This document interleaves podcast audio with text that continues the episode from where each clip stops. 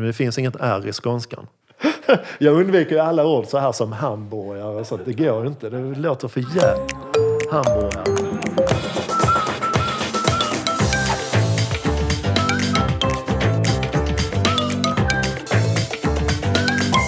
Hej och välkommen till Hej Engagemang. Hej Engagemang är ett initiativ som jobbar för ett mer engagerat, gladare och friskare land. Vi vill att människor ska få möjligheten att jobba med saker de brinner för. Inte för att de måste, utan för att de vill. Tillsammans kan vi skapa bättre förutsättningar för ett ökat välmående och lönsamma prestationer.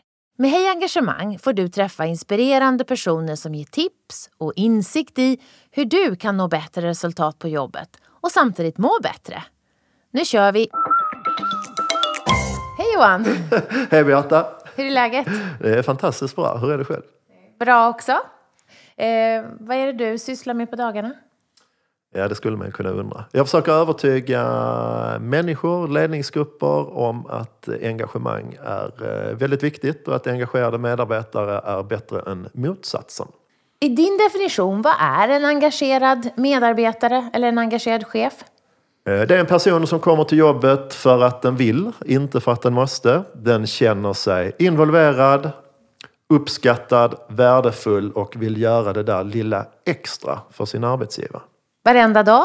Eller ibland? Eller vad är definitionen? Nej, definitionen är väl att man vill sin arbetsgivare väl snarare än motsatsen. Men att det alltid ska finnas utrymme för beroende av andra omständigheter. Det är kanske inte alltid livet tuffar på eh, som det ska.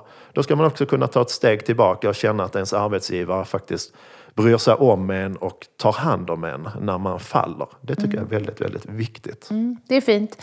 Du, du jobbar ju med det här på heltid. Varför är den här frågan så viktig för dig? Jag har ett ganska tydligt varför som jag delar med de andra i Hej Engagemang. Det är att alla ska kunna gå till jobbet och känna sig just värdefulla, betydelsefulla, trygga och vilja göra det där lilla extra. Eh, men varför jag gör det jag gör är ju att vi ser i Sverige går ju väldigt bra ekonomiskt. Men de arbetsrelaterade sjuktalen kring psykisk ohälsa exploderar och vi har aldrig varit så oengagerade på jobbet som vi är nu. Så det är ju en trend som inte är en kul trend som vi måste någonstans mota i grind så att säga. För du ser en koppling mellan eh, lågt engagemang och höga sjuktal? Definitivt. Ja. Eller man kan säga så här, en dålig chef och höga sjuktal. Den korrelationen är väldigt stark. Mm. Vi ska prata mer om det där med chefer och ledarskap. För det, det är ju någonting som du har fokuserat på. eh, Att, att eh, hjälpa chefer att bli bättre för att skapa mer engagemang. Hur ser, hur ser den korrelationen ut? Gå in på det lite djupare. Men om vi backar bandet lite så när jag gick i sjuan eller åttan så förstod jag ju ganska snabbt att varför jag tyckte svenskan var så roliga, mycket roligare än tyskan och varför jag tyckte engelskan var så fantastiskt mycket roligare än vad matematiken var. Och det betyder ju jättemycket på läraren, ganska lite på mig själv. Och sen började jag med idrott, upplevde exakt samma sak. Började cykla bud, vilket kanske inte är världens roligaste jobb. Jag tog det för att jag tyckte att det är fantastiskt att spendera sommaren på en cykelsadel i, i Malmö. Men det blev att jag cyklade bud på vintern och körde bil på sommaren. Men då fick jag en fantastisk chef och det hade jag aldrig hört talas om innan. Och det som var, vi var 12 stycken 22-23-åringar som trivdes fantastiskt bra på jobbet, kände oss värdefulla, presterade otroligt mycket bättre än andra avdelningar som egentligen hade exakt samma förutsättningar. Men de hade inte en duktig chef. Mm. Och vad är, om du går tillbaks till den tiden när du var ung och inte hade liksom reflekterat över det här med bra chef och bra ledarskap. Vad var om du säger, vad, var- vad var det den personen gjorde? Eh, och på vilket sätt var den en bra ledare? Det jag reagerade på allra först, det var ju att, att jag överhuvudtaget tänkte tanken att bara, vad fan, han är ju asschysst. Det hade jag aldrig hört någonsin prata, jag hade aldrig hört någon någonsin prata om sin chef i de ordalagen. Men sen var han förbannat duktig på återkoppling, uppmuntran, involvering. Så man kunde aldrig komma in på kontoret utan att han var där bara. Fan, har jag hört det här om dig Johan? Kunderna är väldigt, väldigt nöjda och så vidare. Så det var där han var väldigt synliggjord en, man fick vara med och tycka till. Och sen har han, eller han hade en egenskap, den har han förmodligen fortfarande, att han var väldigt så här, men Johan, är det någonting som jag som din chef kan göra för att underlätta för dig i ditt arbete. Och En ledare som hjälpte dig att göra ett bättre jobb. ett bättre jobb. Och framförallt tycker jag att jobbet var roligare också. Vi gillar ju synlighet. Om du ser idag eh, på de uppdragsgivare du har, de organisationer du jobbar med, eh, va, va, var finns de, de goda cheferna? De finns ju överallt, precis som de lite sämre.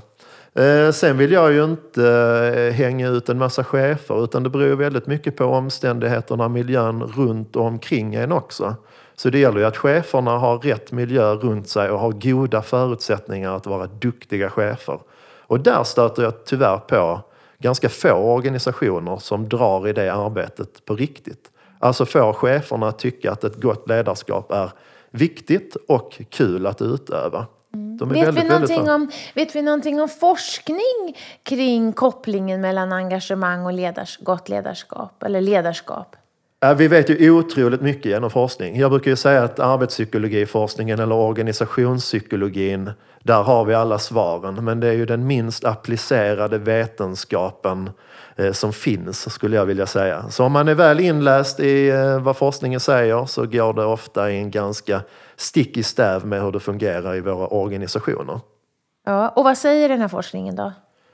Eh, för det första så har vi tre psykologiska behov. Ett, kompetens, att vi vill känna oss duktiga. Det är därför det är så jäkla viktigt med tydliga mål, involverande mål, engagerande mål, kontinuerlig uppföljning och feedback. Eh, autonomi är nästa sak och det är att vi vill uppleva ett gott syfte med det vi gör, bortom de ekonomiska siffrorna. Men vi vill också känna att vi kan påverka det där huret i väldigt hög grad. Så att vara processstyrd är ju ingen som tycker om. Och sen har vi det här med samhörigheten där man säger att omtanke, empati och trygghet är otroligt viktigt för prestationer. Mm. Om du inte får dem eh, via din, din organisation, eh, uppfyllda via den, den arbetsmiljö du är i och du har inte en chef som stöder dem, går det att känna engagemang ändå? Ja, det är klart du kan känna engagemang för dina arbetsuppgifter. Det är ju bara att gå inom sjukvården till exempel. Att de flesta som jobbar där har ju ett kall att hjälpa andra. Så de känner ju ett otroligt engagemang för sina patienter. Sen känner de kanske inte ett otroligt engagemang för sin arbetsgivare. Så det är ju två helt vitt skilda saker. Och det där har jag förstått på dig, det är en farlig kombo. Att känna högt engagemang för arbetsinnehållet men inte för arbetsgivaren. Ja, det är ju ett bra recept för att jobba ihjäl sig. Det kan man ju säga. Ett framgångsrecept om man vill bränna ut sina medarbetare. Och vi ser ju i de organisationerna också att det är ju höga sjuktal just där. Har du någon personlig erfarenhet av, av den här farliga kombon? Ja, för det första har jag ju sett både vänner och bekanta, inte trilla av pinn kanske, men att gå in i det där utmattningssyndromet och jag var själv där för en, jag kommer inte ens ihåg, sex, sju år sedan kanske. Vad var det som saknades då som gjorde att du Ja, men jag där? kan ju säga att mitt var 95 procent arbetsrelaterat ungefär. Men i mitt fall var det att jag hade en väldigt dålig chef. Om jag bara hade haft en chef som var okej så hade jag aldrig någonsin hamnat där. Och Du träffar ju jättemånga chefer och ledningsgrupper i ditt jobb som rådgivare och konsult. Eh, vad, vad är ditt budskap till dem? att satsa helhjärtat på engagemang. Alltså att styra via, tillit snarare än kontroll och styra via uppmuntran snarare än tillrättavisningar. Det skulle jag säga. Och om man då tittar på forskningen så är ju korrelationen otroligt stark mellan gott ledarskap, hög motivation, goda prestationer och ökad lönsamhet. Så det är ju ett framgångsrecept att ha riktigt duktiga chefer. Men vi är inte riktigt där än. Men vi borde bli mycket bättre på det. Och vad får du för reaktion då? Jag kan tänka mig att du kommer in, du, har, du är ju en lång person, du tar plats i rummet och du börjar prata om forskningen och korrelationen mellan engagemang och gott ledarskap. Och framför dig sitter just några då som kanske inte har det här. Vad får du för reaktion? Någonstans är det ju ganska... Alltså när jag väl kommer ut så är det ju någon som har tagit initiativet att jag ska komma dit. Så de tycker ju att det är viktigt någonstans. Men jag möts ju både av eh, skepsis men framförallt så möts jag av folk som faktiskt vill på riktigt. De vill att det ska bli riktigt jäkla bra. Men de får inte riktigt förutsättningarna att göra det. För det är en jäkla skillnad på att kunna något, eh, lära sig något, inspireras och att börja göra. Så om man tittar strukturellt i organisationer, det låter kanske jäkligt tråkigt, men det är så, har vi strukturer internt som främjar ett gott ledarskap? Det är där man måste börja. Har vi styrelser och högsta ledning som prioriterar ledarskapet och sätter mål för det, uppmuntrar, följer upp och återkopplar? För annars kommer det aldrig att hända, så det är där vi måste börja. Och som jag pratade om min första chef som var så otroligt duktig och även inom idrottet och, och lärare så hamnar det ofta i, hos en person och det är den personen som är högst upp. Om det inte är på den personens agenda så kommer det inte vara på de andra personernas agenda heller. Mm. Så jag brukar säga att om man ska satsa på ledarskapet så ska man börja göra som när man städar en trappa och då börjar man ju högst upp. Och kan du berätta någon, om någon erfarenhet av en uppdragsgivare som, som har gått från ett tillstånd där organisationens medarbetare känner lågt engagemang till att, att vända det? Vad har varit några steg på vägen? Framförallt handlar det om att fokusera på det. Att målsätta, följa upp, uppmuntra och återkoppla. Så för att se, men är vi på väg mot målen eller inte? Mäter du då eh, engagemang på medarbetarnivå för att se om, om organisationen har förflyttat sig och det blivit en förbättring? Ja, i, i våra ledarskapsprogram som vi kör inom Engagemang så mäter vi ungefär var tredje eller var fjärde månad. Och det är ju att dels utgå från en nollmätning, var är vi idag? Och utan det är det ju svårt att sätta mål, vart vill vi komma? Och anledningen till att vi mäter det är ju inte bara för att ha koll på om vi närmar oss våra mål eller inte, utan det handlar också mycket om uppmuntran för cheferna. För vi människor är ju komplexa, men vi är också jäkligt simpla. Det innebär att vi gör mer av det vi uppmuntras för och mindre av det vi inte uppmuntras för. Så vi vill ju premiera och synliggöra att de aktiviteter som de gör för att förbättra sitt ledarskap faktiskt får den effekten som det är tänkt. Det vill säga att medarbetarna uppfattar dem som bättre chefer. Mm. De flesta chefer har väl ett utvecklingssamtal tillsammans med sin chef. Eh, I många organisationer har man ju det. Eh, Mäter de idag fel saker skulle du säga? Nej, det kan ju vara att de mäter för mycket. Jag tycker ju medarbetarundersökningar med 80-90 frågor är ju, jag ska inte säga att det är värdelöst, men det är väldigt få organisationer som står rustade att ta tag i ett resultat som bygger på 80-90 frågor. För det medarbetarna är ute efter det är ju inte att de som mäter ska klappa sig på ryggen för det som är bra. Utan det är att de ska ta tag i det som inte är bra. Så vi tar de viktigaste frågorna igen. Vad, om man bara fick tre frågor, vad ska man fråga efter då? Eh, då skulle jag säga måltydlighet, involvering och uppföljning, feedback. Mm. Och hur låter frågan till medarbetaren? Eh, upplever du att du har tydliga mål och vet vad som förväntas av dig? Eh, är du involverad i huret, det vill säga hur man ska uppnå, om vi nu pratar resultatmål, och får du en kontinuerlig uppföljning och återkoppling på din arbetsprestation. Mm. Och det ser man ju i forskningen, det är ju något av det som är absolut viktigaste om man vill ha engagerade medarbetare med hög måluppfyllelse, vill säga. Men om man tittar på ledarskap överlag, både i Sverige och internationellt, så är det som vi är allra mest, om jag är diplomatiskt utvecklingsbara inom. Nu är det dags att få veckans ordination av vår egen engagemangsdoktor, Johan Bok. Doktor Bok ger bland annat tips på hur du med enkla medel kan öka ditt eget eller dina kollegors engagemang. Enligt Enligt Gallups globala undersökning är endast 16 procent av de svenska medarbetarna engagerade i sitt arbete. Och det är ju lite dumt, eller hur? Men vad skulle då Dr Bok ordinera? Jo, nummer ett. Se till att ni har ett ledarskap som får medarbetarna att känna sig som riktiga superhjältar. Nummer två. Säkerställ en hög grad av involvering för då kommer målengagemanget helt av sig själv. Bra va? Nummer tre. Se till att strössla och vara otroligt generös med uppmuntran, uppföljning och återkoppling. Om jag lyssnar nu och känner att nej men gud, jag har ingen, det finns ingen tydlighet, eh, jag får ingen återkoppling eh, och jag känner mig inte ett dugg delaktig. Eh, vad skulle du ge för råd till mig då? Ja, beroende på situation och vilken chef du har så skulle jag ju någonstans begära det. Att jag vet faktiskt inte riktigt vad som förväntas av mig. Vad är det vi jobbar ut efter? För vem och varför ska vi göra vad? Jobbar jag för att tillfredsställa chefen eller kunden, intressenten? Sen får man ju se hur det landar. Mm. Och eh, om du då inte riktigt får ett svar, vad skulle du som medarbetare ta för steg då? ja, antingen acceptera och läget, men det är ju inte speciellt bra vare sig för engagemang eller välmående. Så då skulle jag väl, om jag var riktigt jäkla krass, börja titta mig om efter någonting annat. Alltså att faktiskt våga ta steget och jobba och söka sig mot en organisation som faktiskt fungerar bra. Jag brukar säga att livet är för kort för eh, att ha en dålig chef och en dålig arbetsgivare.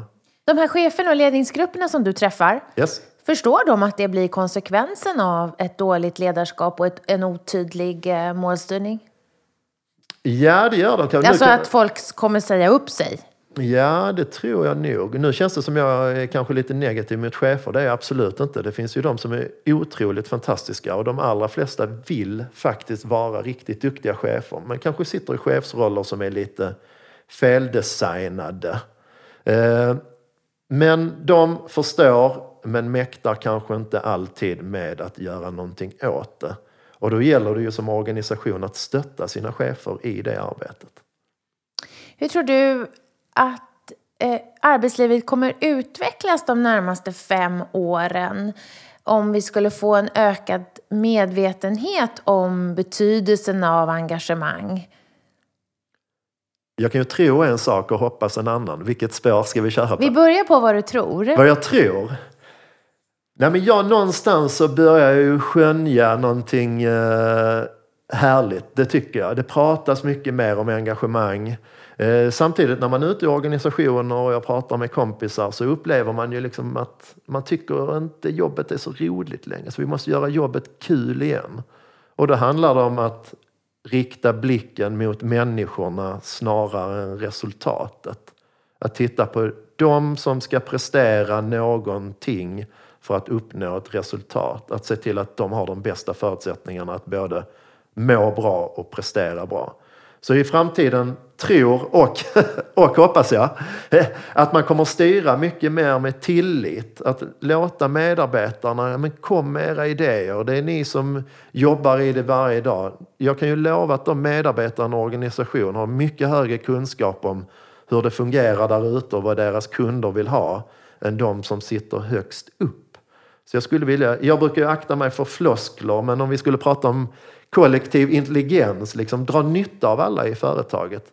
Sitt inte och ruva på alla geniala idéer där uppe, för de är inte alltid så där geniala som vi kanske tror. Men däremot finns det väldigt mycket geniala idéer ute i verksamheten som inte får blomma upp. Det kan vi bli mycket bättre på. Eh, vad finns det för verktyg eller för hjälpmedel som du har sett för att just skapa mer tillit, för att ta tillvara på kraften i, i den stora gruppen medarbetare som finns i, i många organisationer? Många försöker ju köpa sig till genvägar, alltså i form av ledarskapet fungerar inte så köper vi in en app så tror vi det ska lösa alla knutar. Men det handlar mycket mer om att ge tid för sina chefer att vara duktiga chefer och låta medarbetarna komma fram till det där huret. Som är så jäkla viktigt för att vi ska må bra på jobbet. Och då handlar det väldigt mycket om att släppa kontrollen som chef. Och om man tittar traditionellt ur ett chefskap så är det ju liksom styra, delegera, kontrollera. Nu ska det väl mer och framåt vara visa riktning, involvera, uppmuntra och synliggöra. Det ser jag framåt och det hoppas jag verkligen att det blir. Även om du inte gillar en enkel lösning som en app, har du tittat på några av de eh, nya teknologier som kommer, till exempel artificiell intelligens som kan göra mycket av grovjobbet som handlar om att hantera dokument eller gå igenom material som kanske frigör tid för en medarbetare eller en chef att vara ja, mer av en chef? Där tror jag du är inne på något väldigt viktigt, att frigöra tid. Det är otroligt många chefer som sitter på väldigt mycket administration. Så om man kan få bort det så kan de ju vara, ägna mer tid åt ledarskapet. Vad det gäller arti, artificiell intelligens så handlar det ju mycket mer som en grund i att ta faktabaserade beslut än godtyckliga beslut. För det tas otroligt mycket godtyckliga beslut i våra organisationer. Och vi tror vi är duktiga på att ta rationella beslut. Men vi är inte speciellt duktiga på det utan vi tar beslut ut efter våra erfarenheter och våra övertygelser. Och det har vi gjort sedan vi var väldigt, väldigt små. Så vår värld är egentligen ganska liten.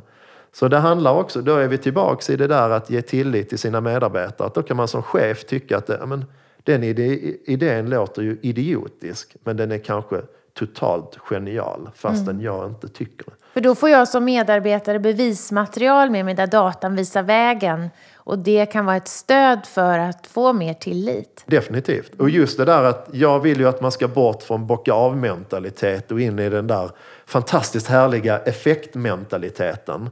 Då måste vi också kunna se, är vi på rätt väg? Arbetar vi på rätt sätt och får vi ut den effekten som det är tänkt? För vi ska inte lägga en massa tid och pengar på någonting som inte ger effekt. Och där är ju ett AI fantastiskt. Vi säger att du träffar en forskare som är briljant, en, en eh, forskare inom arbetspsykologi eller organisationspsykologi som just nu har ledig tid och du har fått en jättebudget för att beforska något område. Vad finns det för kopplingar som du skulle vara nyfiken på att veta mer om inom området ledarskap och engagemang? Det har ju gått ett stort forskningsprojekt i Sverige nu kring kommun och stat där man tittar på eh, förutsättningar för chefer att leda och vara duktiga chefer. Så det skulle jag vilja näsla mig in i ännu mer för det tycker jag är oerhört intressant. Så det är kanske lite fel ändå att börja titta på oengagemanget när man bör titta på förutsättningarna för det. Det är där man måste börja. Och i mitt fall så handlar det väldigt mycket om just ledarskapet. Det är svårt att skapa motivation och engagemang hos medarbetarna under ett uselt ledarskap, men det är jäkligt lätt under ett gott ledarskap. Så då skulle jag vilja att man tittar mycket närmare på det. Och inte bara hur det ser ut, utan hur ändrar vi förutsättningarna för cheferna? För det handlar ju om ett helt nytt mindset egentligen, om kulturförändring i våra organisationer. Där vi måste förändra hela synen på både chefer och medarbetare. Mm.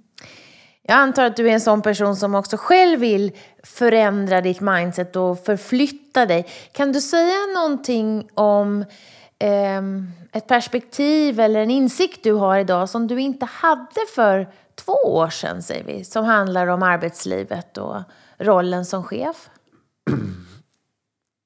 Ja, men vi får nog backa bandet lite mer i alla fall. Jag, jag tror att jag har ju själv varit chef under många år innan. Och när jag väl tackade ja till den tjänsten så var det ju tyvärr inte för att jag kände att så, fy fan vad jag brinner för att engagera och utveckla och få andra att prestera. Utan jag kan säga att jag tog den av lite fel anledningar, men det är ganska länge sedan. Och det var att jag bara, åh, vilken flashig titel. Jag är högst upp i den här organisationen. Tyckte det kändes fantastiskt bra. Så det man ska ha med sig, som jag tycker, det är att man alltid när man tackar ja till en chefstjänst, att det ska vara av rätt anledning. Och att man förstår att plötsligt ansvarar jag inte bara för människors prestationer utan också för deras välmående. Så det för med sig ett gigantiskt stort ansvar när man tackar ja till en chefstjänst med medarbetaransvar. Och det är inget man bara kan eh, delegera bort det ansvaret utan det måste man vara beredd att ta.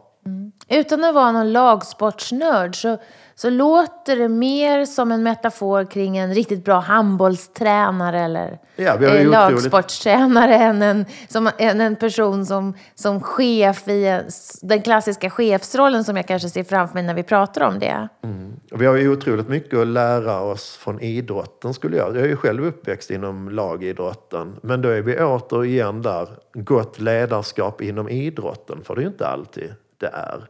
Men vi har otroligt mycket att lära oss därifrån. Liksom hur man ser på gemensamma prestationer, att målet i sig är ju definitivt underordnat de aktiviteter som ska ta en mot målet.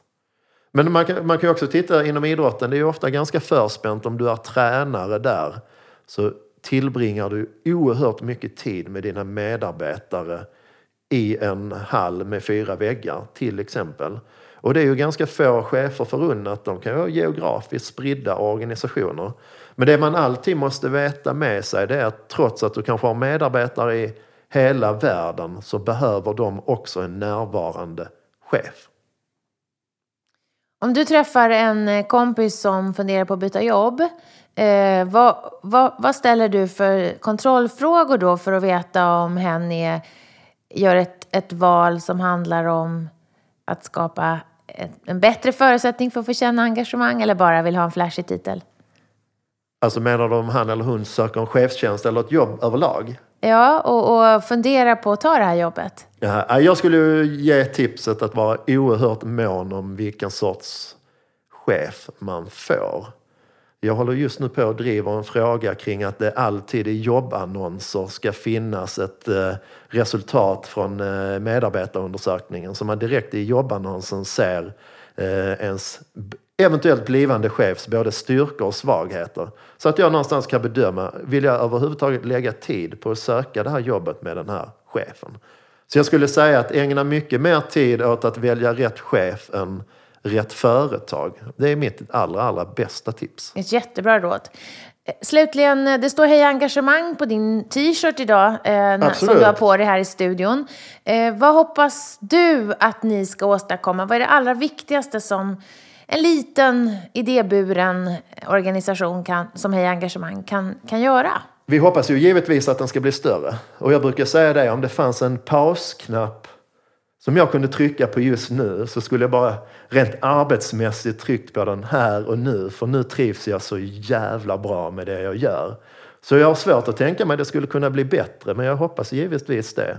Men vi har ju som mål ett eh, mer engagerat och välmående Sverige genom att se till att vi faktiskt får det roligare på jobbet och att vi faktiskt gör det vi brinner för. För det var inte ens självklart för mig. Jag, jag hann nog fylla en 36, 37, 38 innan jag fattade vad jag ville göra. Så det handlar så mycket om också att våga det man vill och försöka se bortom de här påhittade kontexter som finns och andras förväntningar på en. Och gå till sig själv. Vad är det jag brinner för? Om det nu är att eh, odla kräftor i en damm, ja men gör det då. Så får må det bära eller brista. Då önskar jag att du ska få fortsätta göra det här, för det är härligt eh, med ditt engagemang. Tack Johan Bok för att du var med idag. Tackar, tackar. Vi hoppas att vi har väckt tankar om hur du kan bidra till ett mer engagerat Sverige.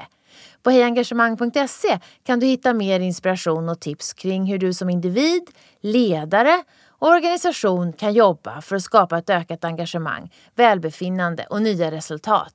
Tack för att du har lyssnat!